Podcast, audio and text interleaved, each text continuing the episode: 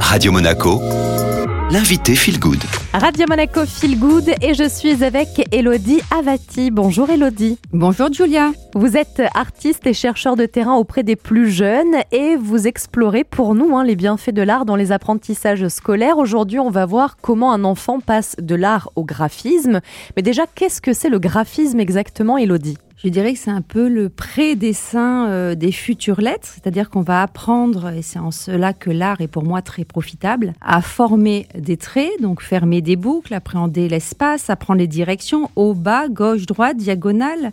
Là, on est en plein graphisme, quand on va dire un trait est encore qu'un dessin pour l'enfant et pas du tout encore une lettre. Quand euh, justement on passe de l'art au graphisme, il y a la notion d'espace qui est très importante pour l'enfant. Et oui, c'est une question euh, évidemment euh, d'espace, le tracé, puisque l'enfant doit déjà se repérer soit chez lui, soit dans sa classe, puis il doit se repérer sur sa chaise, il est dessus, il n'est pas dessous, il est face à sa table, il est face à cette feuille blanche qui représente un espace plane sur lequel lui va projeter donc ses lettres, hein, l'idée qu'il s'en fait. C'est une étape, hein. là on pourrait dire qu'on se situe aux alentours des 3-4 ans, on est en grande section euh, de maternelle.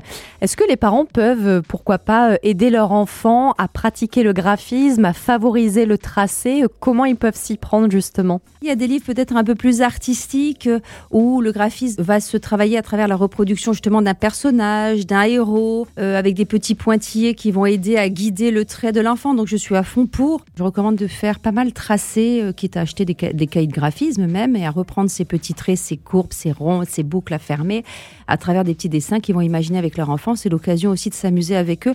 N'oubliez jamais que s'amuser avec ses, enfants, c'est lui apprendre qu'on peut travailler dans le plaisir. Elodie, merci pour toutes vos bonnes astuces. Je vous les laisse en podcast ou alors sur notre site internet radio-monaco.com hein, si vous avez besoin d'un petit rappel. Et puis euh, nous, eh bien, on poursuit tout de suite avec le retour de la playlist. Excellente journée à tous.